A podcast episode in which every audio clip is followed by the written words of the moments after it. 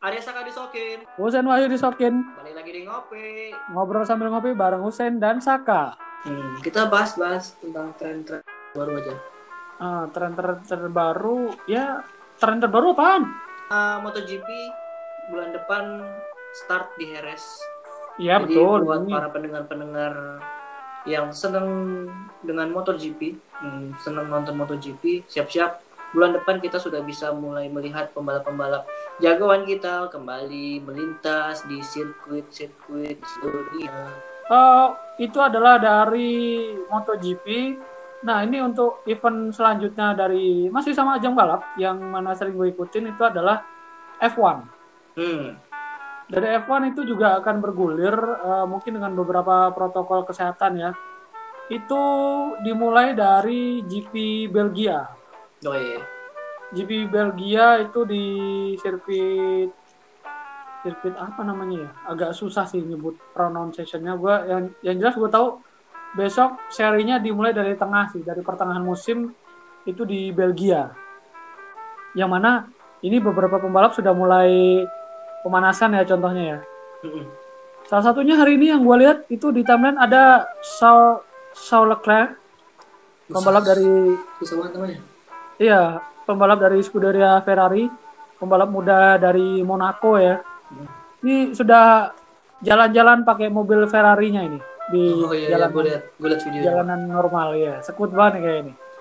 Dia pakai Ferrari di jalan biasa. Iya, Ferrari-nya Ferrari F1 lagi. Pagi-pagi sekut banget nih kayaknya kalau lewat depan rumah nih. Auto bangun satu RT nih. Iya, di jalan umum kan. Eh, itu dari ajang balap. Kalau untuk dari ajang olahraga yang lain seperti sepak bola mungkin Udah bergulir. Dari- sudah bergulir itu contohnya ada Bundesliga ya. Hmm. Tapi Sama mereka Italia tanpa penonton. Yoi, tanpa penonton. Oh ya Coppa Italia juga udah, tapi baru gue sih beberapa sih Sak ya. Mungkin yang yang gede-gede aja kali ya. Hmm, Tapi tanpa penonton ya tetap ya. tanpa penonton. Nah, Ini kita apa ya? Kita move sebentar, kita keluar kompleks sebentar, kita bahas yang ringan-ringan lah ya. Karena kan memang kebetulan eh, masih di bulan Juni, kebetulan habis Lebaran juga ya. Mm-mm. seperti yang kita bahas tadi di awal karena memang kebetulan lagi serba baru contohnya ya penerimaan mahasiswa baru lah ya paling gampang ya buat teman-teman semua mungkin ya kuliah dulu waktu awal gua ya masih sempat apa ya gitu tadi lah yang ngapalin jalan Hmm, main sama main. baru- teman-teman baru nih mungkin kan kenalan satu sama lain lah ya karena kan Hmm. banyak ini ya dari berbagai macam daerah kita kenalan satu-satu gitu kan Yoi. Kemudian kalau malam itu biasanya malam minggu lah. Kalau malam malam weekday itu relatif kita ya, macam-macam Hmm. ya. Malam minggu yang mana itu malam libur. Kalau gue dulu biasanya eh, nongkrong dengan anak-anak sekitar lingkungan gue, bukan lingkungan kampus ya, tapi lingkungan tempat gue tinggal. Hmm. Pertama ya dekat-dekat situ dulu, kemudian nanti pelan-pelan mulai ikut ormawa di ormawa gitu ya Dapat tongkrongan baru. ada orang baru lagi, kenalan baru lagi, sampai akhirnya bisa nongkrong di satu kedai kopi yang mana, ya itu udah jadi kayak base camp gitu ya. Hmm. Kalau lo dulu gimana Sak? Kalau gua dulu awal-awal tuh gua sering main. Gua mainnya keluar, Pak. Magelang Oh, keluar. gitu. Oh jauh ya? Ketep ya, mainnya jauh terus ke Merapi. Itu awal-awal gua Pak semester semester 1. Habis itu Oh gitu. kalau specifically malam minggu kalau malam minggu tuh gua gua kan dulu seneng ini pak gua seneng apa ngeliat nonton teater nah jadi gua tuh Hmm.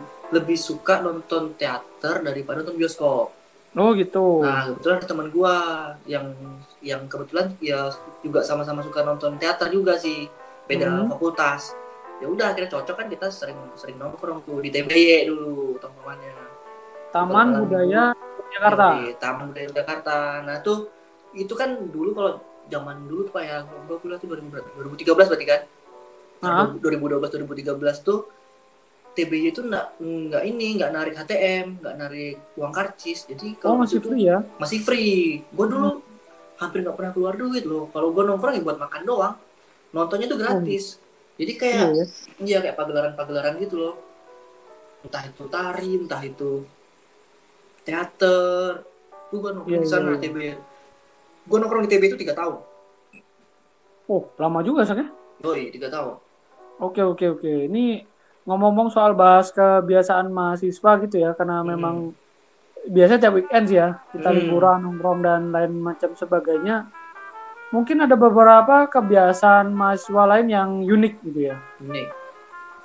tadi kita sempat singgung di awal atau mungkin sempat briefing di awal ya Eh, apa aja ya kebiasaan-kebiasaan mahasiswa selain liburan atau mungkin liburan pasti ke tempat-tempat yang instagramable ya waktu itu ya, Yoi, buat Mungkin- buat ini buat posting konten konten. Iya, konten di feed di IG ya. Kalau gue Hmm. dulu sih lebih sering kalau tempat yang sering gue kunjungi itu ya, itu ya saya itu di alam. Yo, di mana pak? Eh macem-macem. Waktu awal itu gue ke pantai ya pasti ya, Hmm. yang banyak airnya gitu. Hmm. Mulai ke sini mulai naik semester itu gue diajakin naik gunung, Hmm. berubah jadi naik gunung. Tapi tetap yang gue senengin itu sih, kalau nggak naik gunung ya ke pantai. Itu Ke pantai. itu masih seneng sampai sekarang sih kayaknya. Tapi tempat eh, tempat yang menurut lu punya momen spesial tuh di mana pak? Momen spesial liburan nih. Yoi.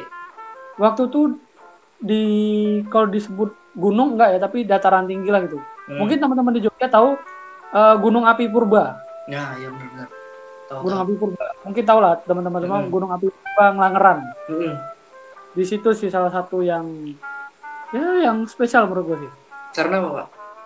karena gue dulu apa ya pertama itu gue tiga kali masuk itu gratis terus Gila. Pakai tiket terusan lu, udah kayak duduk fun aja. Iya, pokoknya tiga kali itu gratis terus dan yang kedua itu tuh ada someone Ya. Samuan gak tuh? eh, ngapain ini ngitungin pohon. ya pasti liburan lah kita. Pasti liburan pokoknya ya menyenangkan lah. Tiap akhir eh, bukan tiap akhir pekan waktu itu kebetulan hari Minggu sih. Sekut ya? Ya sekut banget hari Minggu. Tak terlupakan. Sama kalau hari Minggu gue biasanya hunting kuliner kok sama teman-teman sekitaran iya, iya, iya, bener, tempat gue tinggal. Iya, gue hunting kuliner di sekitaran rumah gue tuh di daerah Godean ya. Hmm. Itu tuh murah-murah coy. Iya benar. Murah-murah dan ya cukup menye apa? mengenyangkan dan menyenangkan. Yoi, kalau Jogja tuh nggak kulineran rugi. Iya, iya. Dulu hari Minggu banyak lagi. ke mana Hmm. Sat? Selain Kalau- ke Sunmore Sat? Tahu aja pak.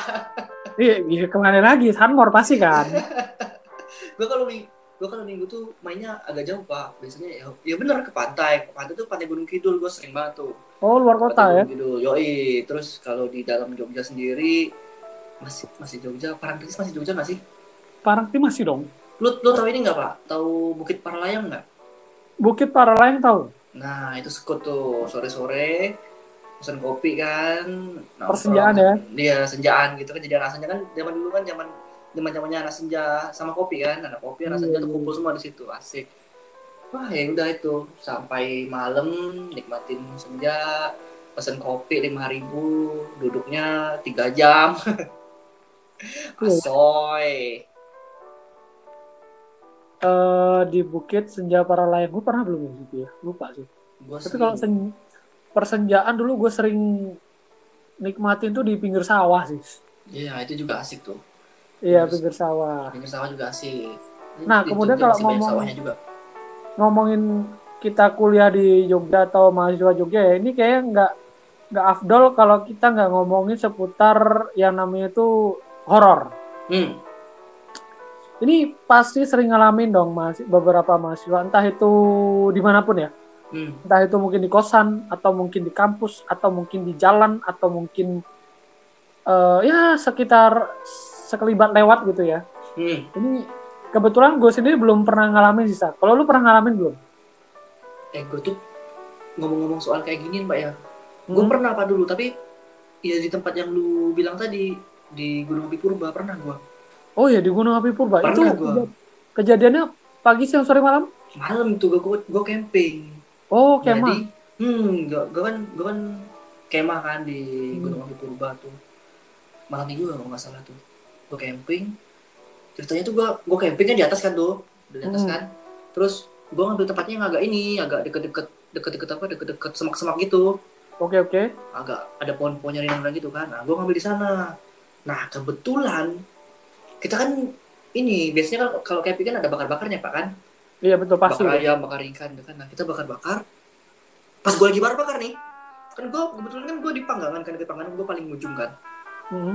temen gue moto anjir gue udah bilang lu kalau kayak gini tempat gelap gini usah foto ntar ada aneh-aneh bener ada pak Eh, ini di tempat gelap Yoi. yang mana? pakai flash Ah, itu pasti pakai flash ya. pakai flash makanya Itu ketahuannya pas kapan? Udah ketahuannya pas pas di foto nggak pas di foto habis cepat gitu nggak kelihatan. Nah pas udah mau tidur nih ceritanya udah mau tidur kan udah pagi jam 2an gitu kan. Habis Hah? makan makan kenyang kan masuk dalam tenda semua baring lihat. Eh mana foto tadi? Pas dilihat ada buset gue langsung merem aja pak. Oh buset Oh. itu pas di samping gua. Ya udah terus teman gue langsung inisiatif aja langsung dihapus. Iya iya. Oh, langsung malam itu juga lah. Berani malam ya? itu juga ya nggak berani pak. Soalnya kan kita stay di situ kan Iya iya. Enggak, tapi maksudnya berani lu langsung ngecek foto itu ya. Biasanya kan orang ketahuannya kan setelah selesai acara biasanya. cek kebetulan teman gue tuh orangnya penasaran banget terus udah Oh. dia cek dia cek ada nah, ya udah Mungkin karena lu kasih tahu itu tadi kayaknya. gue gak ngerti juga tuh kenapa orang-orang Iya. pada kayak gitu Kalau kalau gue gue sih nggak begitu ini nggak Iya, begitu iya. penasaran kalau aku sih pernah sih saat yang Hmm. camp di mana di Ngelanggeran tapi rame-rame waktu itu ya. hmm. Acara Karang Taruna. Cuman kalau dari gue sendiri sih belum pernah namanya ngalamin kejadian horor di Jogja atau di mana pun gitu ya. Cuman ini mungkin sempet beberapa mahasiswa ataupun beberapa yang pernah tinggal di Jogja ngalamin itu namanya terdengar suara-suara aneh. ya benar Mungkin- benar benar Mungkin contohnya yang sering dialamin, mungkin lu pernah ngalamin saat Hmm. itu denger yang namanya suara drum band.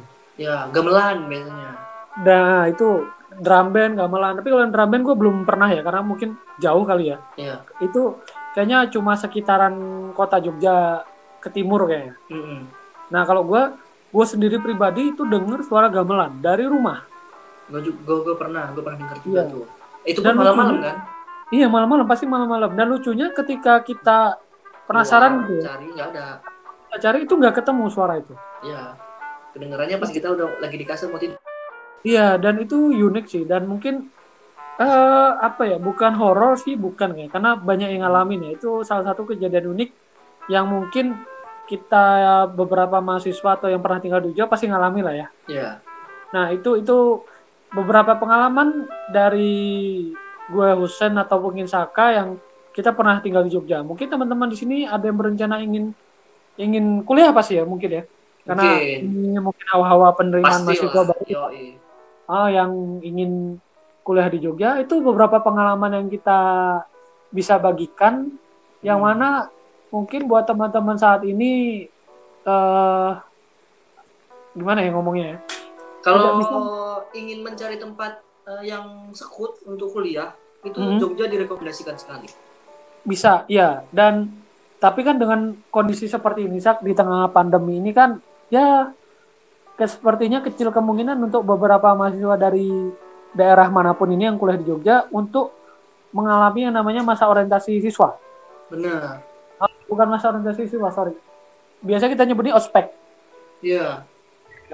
karena kan dulu dulu kalau gue zaman gue dulu kayak ospek itu bangun jam 5 pagi. Jam 5 pagi Iya, itu udah kita Eh gila bang.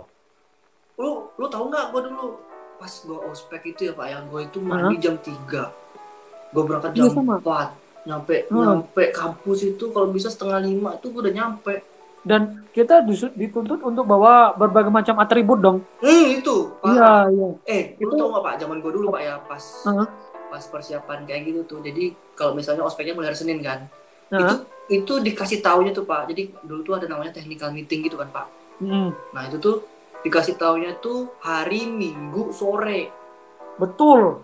Nah jadi begitu minggu sore kita kumpul di sekolah tapi kelarnya kan jam sekitar jam 6 jam 6 jam 6 maghrib kelar tuh kita langsung buru-buru nyari buat besok pagi jam 4 tuh udah ada di, di kampus. Buset gila gak tuh?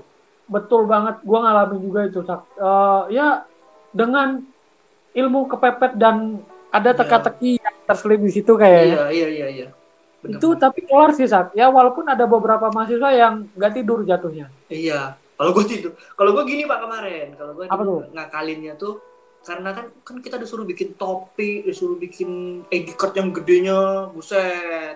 aneh dulu ya Iya, dan sesuai warna tuh Ya terus kos kakinya pakai kaos kaki bola kanan kiri beda warna. iya, iya ya? betul yang gue inget tuh topi topi aja sih topinya gede banget pakai kardus Ah. bikinnya. Nah itu kalau gue kemarin tuh pak bagi tugas. Jadi ada yang bikin kok ada yang nyari bahan untuk kos kaki ada yang nyari bahan untuk ID card ada yang bikin apa ada yang nyari bahan untuk apa bikin topi terus dibikin. Jadi nggak ini jatuhnya nggak nggak ribet. Iya ya bagi tugas satu orang satu. Mm-mm. karena kita dulu biasanya kalau ospek tuh per kelompok ya per kelompok bener Iya iya iya. Dulu gue juga ngalamin bawa atribut ini bangun pagi dan dan gue sebisa mungkin harus tidur sih karena kan gue tahu ini acara sampai sore kan. Mm. Pasti capek banget dan gue malam tuh minimal harus tidur. Ya itu salah satu kenangan gue ospek yang mana dulu kalau zaman gue penutupan ospek tuh gue sempet diundang Salon Seven gue dulu Woi. asik aduh. sama Gila, kalau Oh, gue dulu. dulu eh gue salah Dulu. juga gak sih dulu Salon Seven deh kayaknya. Pas pas gue juga salah seven kok pak Iya Salon Seven. Berarti kita ngalamin gue dulu sempet Salon Seven gak nyangka sih. Gila penutupannya Salon Seven gak tuh? iya asik asik sih itu. Ya asik banget. Dan ya itu salah satu pengalaman ospek gue yang berkesan. Dan semoga buat teman-teman nanti eh, apa pun itu kondisinya tetap semangat teman-teman. Tetap nikmatin aja. Mungkin walaupun kalian, kalian cuma tidak merasakan ospek sesungguhnya. Cuma iya ospek daring ya gue gak ngerti juga sih bakalan kayak gimana. Tapi nikmatin aja lah iya tetap nikmatin aja tetap ya suasana baru mungkin buat kalian ya. Hmm, suasana baru. Panitia panitianya juga ngerasain lah tuh gimana caranya ngospekin online. Gue juga gak ngerti tuh. Iya, iya, nggak ngerti. aja lah buat Hmm. buat pengalaman lu lah. Buat teman-teman tetap semangat di mana pun kuliahnya nanti dan jurusan yang dipilih semoga bisa membawa teman-teman ke apa ya sesuai yang diimpikan lah ya. Hmm, pokoknya jangan sampai salah pilih jurusan deh sayang waktu Oh, iya. jangan menyesal intinya Iya, karena Jogja itu selain istimewa, yang kedua juga ngangenin. betul Jogja terbuat dari rindu ya Rindu. Yoi. Rindu, angkringan, dan apa sih Pak satu lagi? dan senja. Senja Hussein. Senja. Senja tuh, Ada ya, senja banget ya. tuh. anak persenjaan. Eh, kata orang tuh Pak ya, Hmm. setiap sudut Jogja itu romantis Pak. Iya, itu salah satu kata orang terkenal di Indonesia. Lu pernah Pak eh, ngerasain romantisnya Jogja? Maksudnya nggak harus di kafe yang yang wow gitu pernah? Oh pasti pasti Ada gua gitu ngalamin. di di misalnya di mana di jalan, pinggir jalan itu pernah. ngalamin ngalamin karena Sepot. memang istimewa ya. Gue dulu pernah, lu kalau tahu dulu namanya apa sih nama eventnya itu jazz event jazz jazzan gitu, tapi di tengah Pramana Jazz. kampung. Bukan bukan. Apa sih namanya? Nggak tahu Bang. Oh, Aduh, gua tahu gua- tuh. Yang ini, itu godean bukan sih?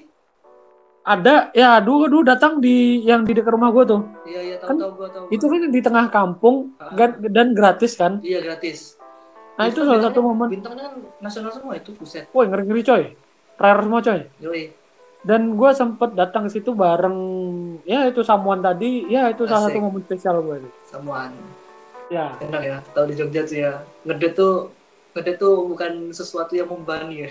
Banyak cara sih. Ya mau lu mau milih mau murah bisa, mau mahal bisa. Iya benar. Lu nggak ada modal juga bisa gitu Iya. kan.